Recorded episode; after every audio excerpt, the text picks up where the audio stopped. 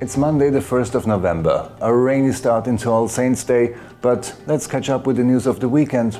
Bonjour, Malta and Gozo. Valletta saw a weekend of protests, with migrants and their local supporters calling for equal rights and civil society groups demanding the prosecution of Konrad Mizzi and friends. Our special report will be published tonight at 7 pm.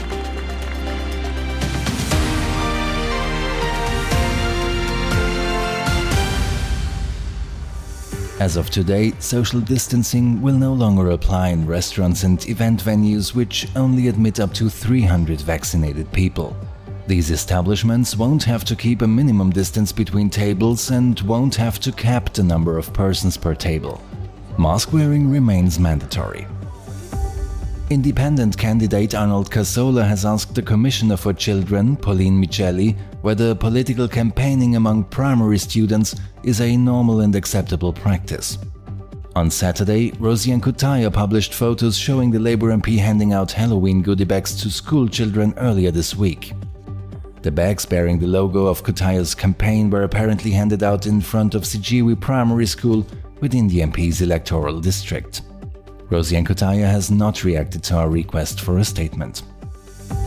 At the G20 summit in Rome, the leaders of the world's 20 major economies have agreed on a global 15% minimum corporate tax. If enforced globally, multinationals registered in Malta would effectively pay a 5% tax rate locally and the remaining 10% in their home country. Currently, shareholders of foreign corporations in Malta only pay 5% on profits through refunds. With only a few concrete commitments to limit global warming, the G20 leaders have disappointed climate activists. China, the world's biggest polluter, and Russia pushed the net zero emissions target from 2050 to 2060. Only 12 G20 members have pledged to reach net zero by 2050 or earlier, UK Prime Minister Boris Johnson pointed out. But these commitments, welcome as they are, are drops in a rapidly warming ocean. Johnson is hosting this year's United Nations Climate Change Conference COP26 in Glasgow. That if Glasgow fails, then the whole thing fails. United Nations Secretary General Antonio Guterres said he was leaving Rome with his hopes unfulfilled but not buried. A tax audit into Ian Castaldi Paris has uncovered hundreds of thousands of euros in unexplained wealth the Labour backbench MP may have to pay more than 100,000 euros in taxes due. Castaldi Paris has been probed by the tax compliance unit since he was first flagged by a local bank around two years ago. He was already subject of the audit when elected to parliament in a casual election in 2020. The MP last met with the tax authorities last week to discuss the findings. This has been reported by Times of Malta referring to sources privy to the audit. Castaldi Paris claimed that this meeting was about his made up property ownership in London.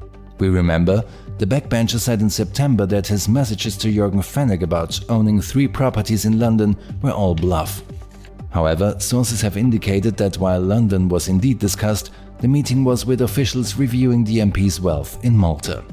Castaldi Paris said that the amounts being discussed were much, much smaller and were still being contested by his own auditor. Prime Minister Robert Abela said the decision not to call an election this year was the obvious one. In an interview on the Labour Party's radio station on Saturday, Abela said that this was the choice in the national interest. The country needed national unity, especially come Christmas, and to let businesses flourish. Abela accused the opposition once more of creating uncertainty by talking up rumors of a snap election. Opposition leader Bernard Grech claimed on Sunday that Robert Abela changed his mind about the election date last minute after something happened last weekend. Grech said on the Nationalist Party's TV channel that the Prime Minister had total power to stop uncertainties and rumors. The opposition leader reminded viewers how Robert Abela continued to ignore journalists' questions about the election date. And the weather? It's going to be rainy throughout the day with a high of 24 degrees.